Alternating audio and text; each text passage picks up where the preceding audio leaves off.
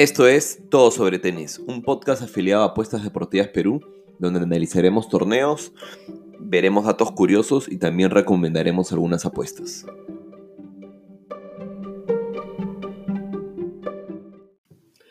¿Qué tal, familia? Vamos con este segundo episodio de la semana donde vamos a hablar un poco del ATP de San Petersburgo. También es un torneo ATP 250 y nada, reparte $1.250.000, que es bastante más de lo que reparte el torneo de Metz.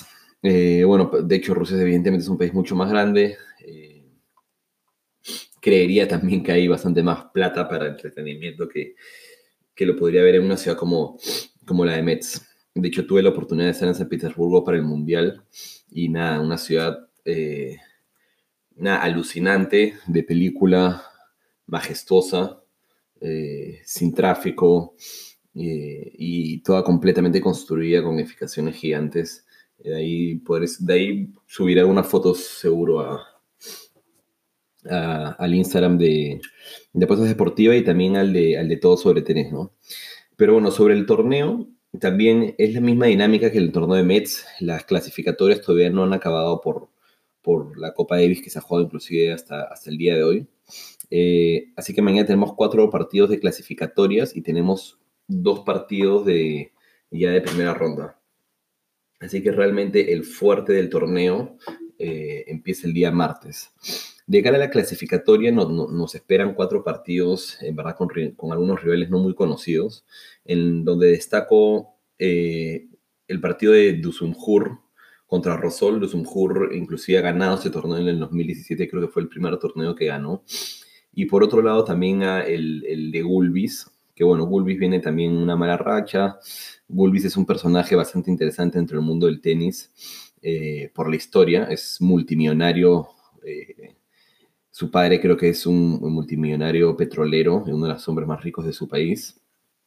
Pero bueno, nada, Gulbis no viene de una buena temporada. En algún momento creo que iba a ser top 10. Este año, sin embargo, ha sido pura pérdida. Ya ni siquiera sé por qué sigue jugando. Justo estaba viendo sus resultados desde el inicio de año con el torneo de Pune en India.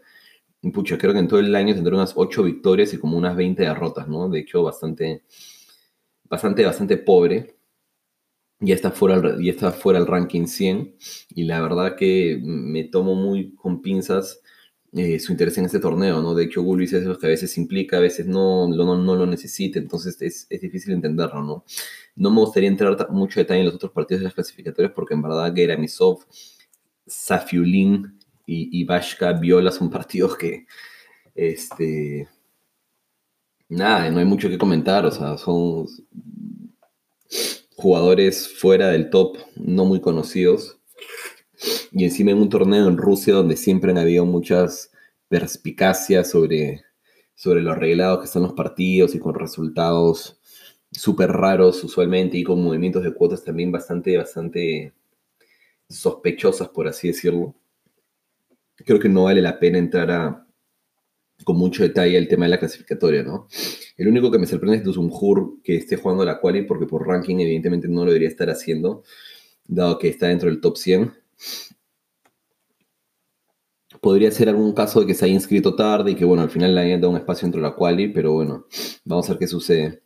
De cara ya a los primeros partidos del cuadro principal, por así decirlo, hoy día solo tenemos 2. Bueno, mañana lunes, perdón, solo tenemos 2. Tenemos un Travaglia contra Manarino y un Kukushkin contra Sinner. Sobre Travaglia versus Manarino, en verdad, Manarino creo que es un jugador siempre impredecible, y más si es que hay un torneo ahorita en Metz, ¿no? Un torneo en su país, en Francia. Es bastante raro que haya decidido viajar a San Petersburgo. Mientras que por otro lado Travaglia, después del US Open, ha jugado 2 Challengers en Arcia, lo cual es bastante raro de cara a la planificación de torneos, ¿no? Como que jugar US Open, jugar Challengers en Arcia, ahora venir a un torneo de pista dura en Rusia.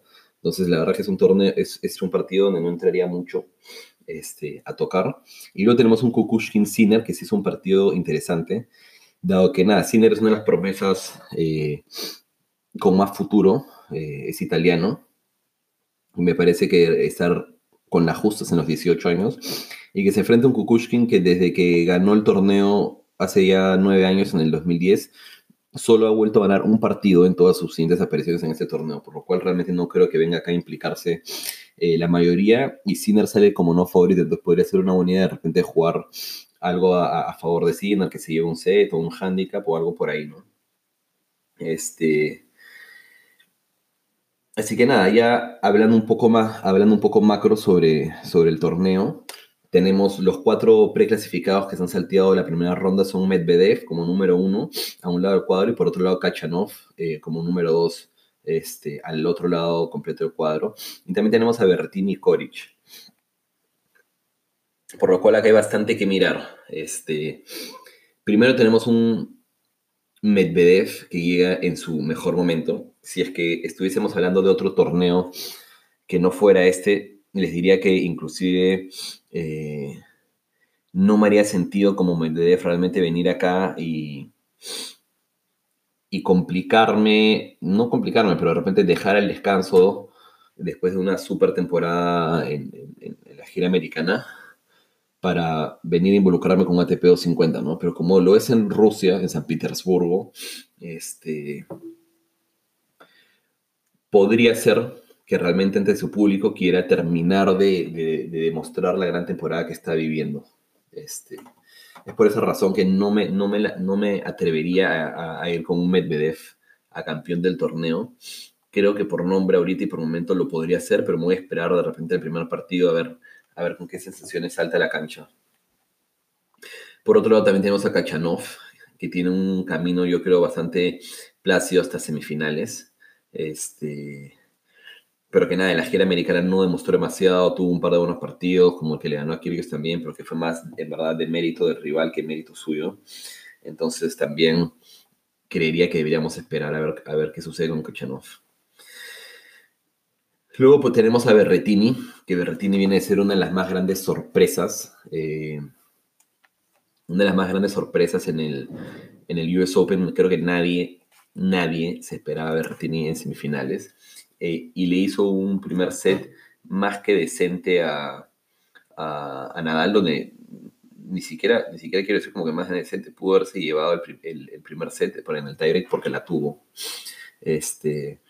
Acá la pregunta, y es algo que nos vamos a preguntar mucho, porque evidentemente no somos adivinos, es si es que va a venir a competir o si es que va a venir a recoger cheque y por cumplir contratos comerciales y ese tipo de cosas, porque en verdad después de los puntos conseguidos en el US Open creo que no le hace tampoco mucho sentido a alguien como Berrettini venir hasta acá, ¿no? Aparte que Berrettini, si es que bien no recuerdo, el año pasado sí jugó el torneo y creo que llegó a cuartos de final, me parece. Tendría que revisar. Vamos a ver, Berrettini perdió en segunda ronda, sí, o sea, no es que esté defendiendo muchos puntos ni nada, ¿no? Así que es una realmente incógnita. Y por otro lado también tenemos la incógnita de Ćorić, sobre el estado físico de Ćorić, más que su implicación. Ćorić sí no jugó el año pasado porque podría tener algo que ganar, pero se van a ir dando cuenta que en ese tipo de torneos que no son lo tan importantes como los Grand Slams, las dudas y las implicancias son máximas. Entonces, lo digo porque muchas veces la gente lo que suele hacer es apostar al favorito, a la cuota chiquita, etc.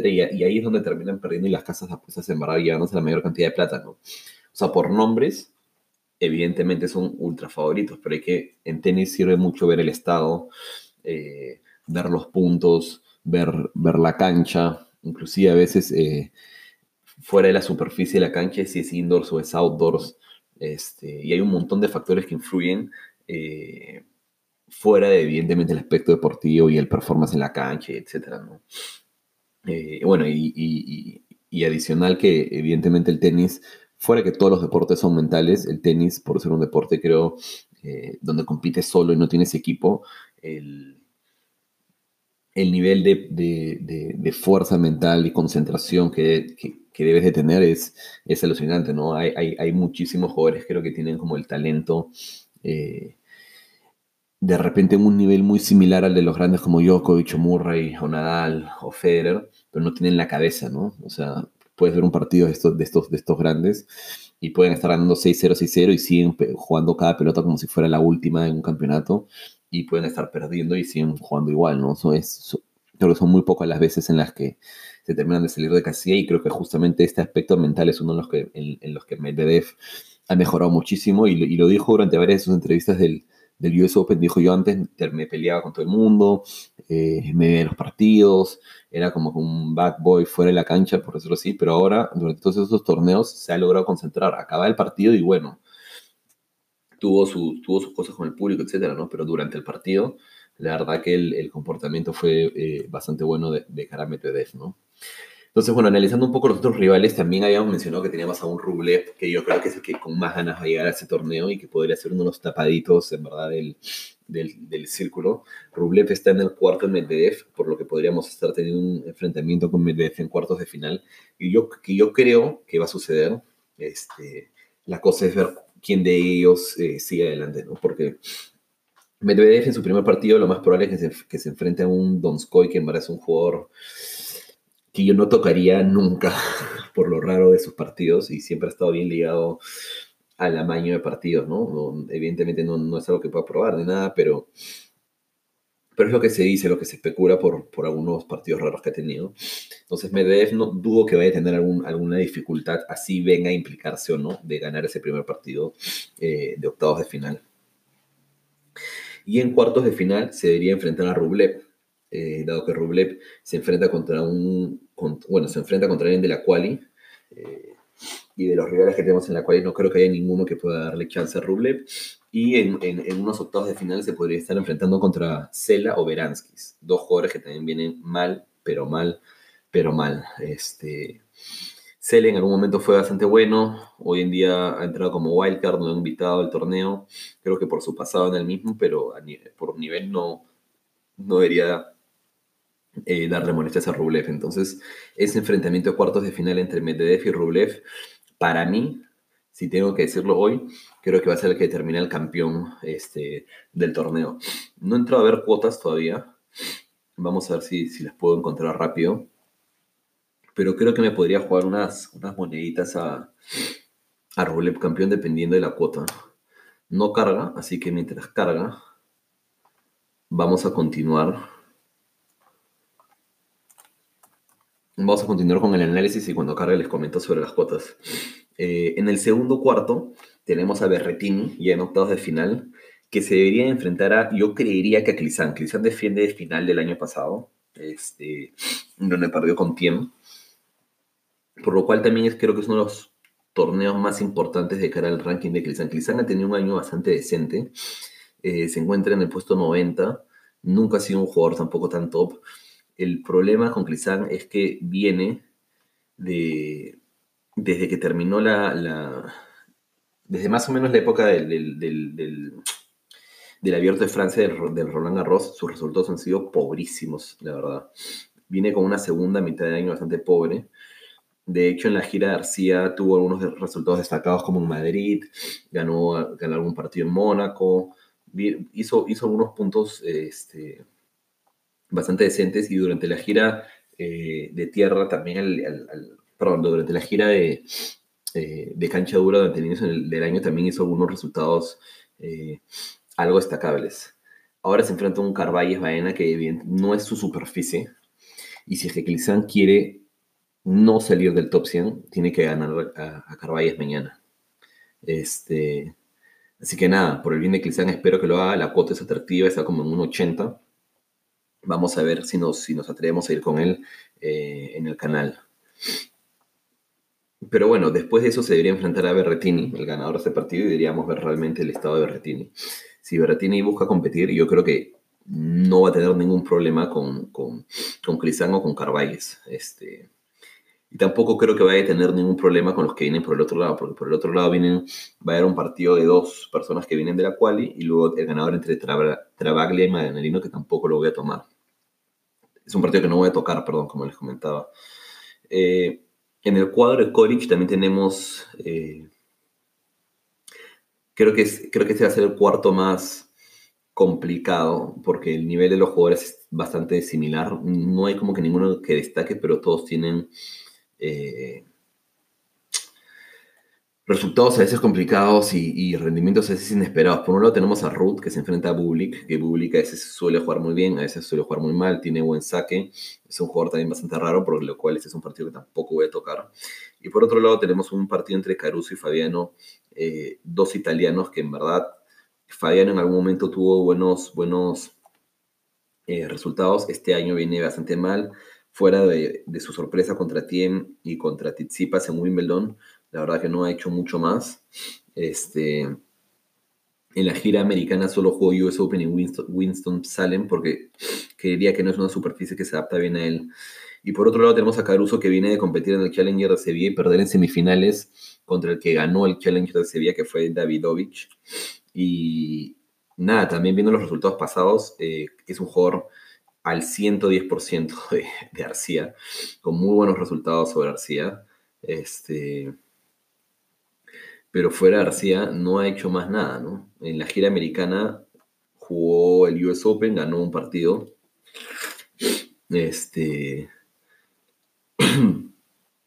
Y luego nada.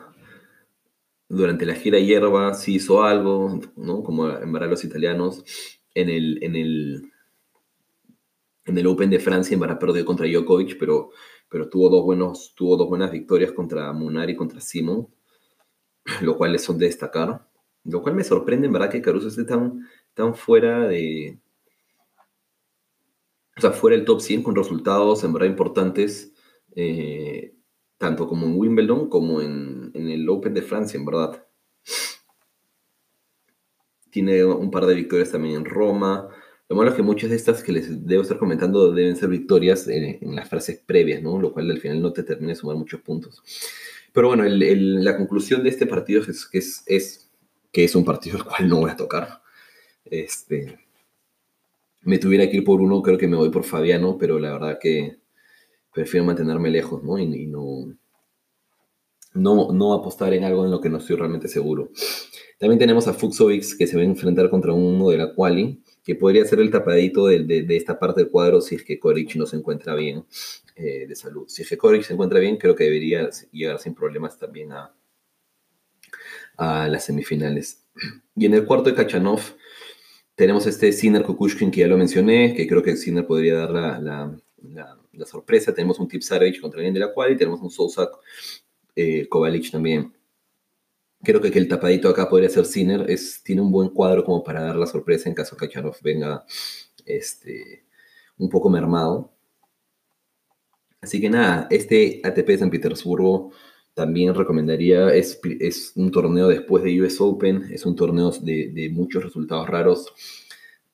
Ya tengo un par de cosas que quiero recomendar de cara a las apuestas, pero en verdad recomiendo no meter muchos stakes, recomiendo ser cautos y recomiendo esperar las primeras rondas a ver qué sucede. Lo que más me atrae del torneo es lo que les dije, ¿no? Medvedev, Rublev, Khachanov. Si es que se implican, creo que el torneo está en ver quién es el ruso del momento. Si es que los tres andan bien, creería que se van a sacar los ojos por ver quién es el mejor ruso del momento, ¿no? Y de hecho, por edades, por rankings, son bastante similares. De hecho, Medvedev ha sacado ventaja por lo que acaba de hacer. Pero nada, vamos a ver qué sucede en este ATP.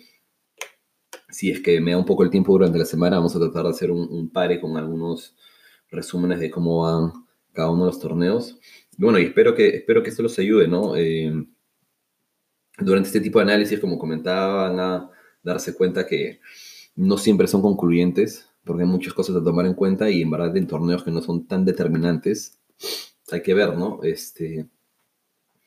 Y lo otro también que me gusta a veces mencionar en esto es se habrán dado cuenta cómo vamos metiendo un montón de factores externos, pero al final empieza el partido y puede pasar lo que pase, ¿no? Nosotros tratamos igual de, con todos estos análisis y variables que vamos añadiendo, es un poco minimizar el riesgo, pero al final es deporte y puede pasar lo que sea. O sea, puede mañana perder Medvedev contra Donskoy, se levantó mal, con dolor de barriga, se peleó con su esposa, lo que sea, entra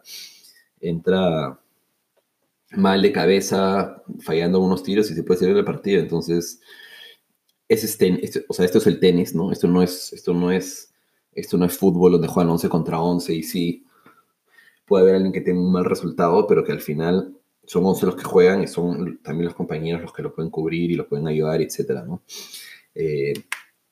Creo que eso es lo complicado de este deporte, pero también es lo bonito de este deporte, y lo cual hace también que las victorias sean más meritorias también de cara al jugador y evidentemente a su equipo, ¿no? Como entrenadores, psicólogos, etcétera. Pero nada, familia, les pido disculpas un poco por la voz, porque me he puesto un poco ronco. Estamos domingo por la noche, vamos por una semana, espero, llena de verdes, llena de tenis. Y nada, sobre todo, como siempre repito, y no me voy a cansar de hacerlo, si tienen algún comentario, escríbanme, mándenme algún DM por Telegram, etcétera. Y nada, les agradezco para los que me hayan estado escuchando y para los que hayan decidido llegar hasta el final. Nada, pasito a paso, en verdad, con esta aventura del podcast, y vamos a ver, en verdad, qué podemos sacar de esto, ¿no? Justo antes de irme, y estaba a punto de irme y cargó, me había olvidado, quería ver las cotas sobre ganador de los torneos. En el caso de San Petersburgo tenemos a Medvedev con 3, Khachanov con 5.5, Berrettini con 6.5, Ćorić se paga 7 y Rublev a 8.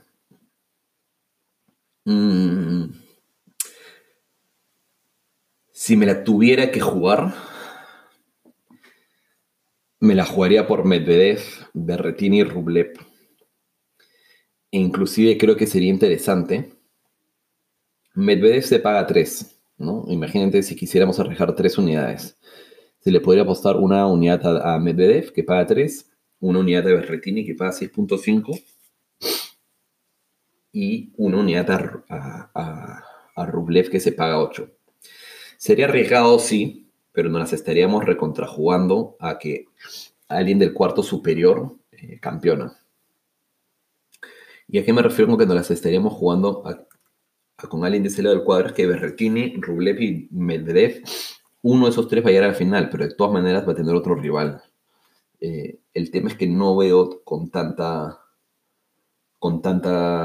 chance a Khachanov y a Ćorić en este torneo en particular. Es lamentable. Pero en la suposición que nos jugáramos una unidad a cada uno, podría ser una Medvedev, una Berrettini y una Rublev. Si gana Medvedev, a cuota 3 recuperamos. Si gana Berrettini, nos estaríamos llegando a 3.5 unidades, y si gana Rublev, 5. Creo que es algo interesante a considerar. Y en Metz, ya sé que no lo tocamos el capítulo pasado, pero las cuotas están más interesantes aún, mal. Las cuotas están mucho más parejas. Está Goffin a 4, Basilashvili a 7, Tsonga a 9, Puil a 10, Hurkacz a 11, Gasqueta a 11. Les dije que este estaba mucho más parejo, ¿no? El Goffin lo dan por bastante más favorito. Yo creo que Basilashvili se va a borrar. Vamos a ver si eso sucede. Espero que suceda por el bien de mi reputación con este podcast. Mentira. Pero sería una buena opción, ¿eh? Jugar a Goffin o a Tsonga o una de las cotas altas. A ver qué sucede, ¿no? Porque ya volándonos a Basilashvili, te quedan unas cuotas interesantes, ¿no? Con Goffin, en verdad, podríamos jugar, no sé, una unidad a Goffin a 4 y media unidad a Tsonga, media unidad a Puil, media unidad a Hurkacz, media unidad a Per, ¿no? Ahí podría haber algo interesante, en verdad, ¿no? Está bueno. Pero bueno, ahora sí, familia, los dejo. No hago de esto más largo y cuídense, y nos estamos viendo en algunos días.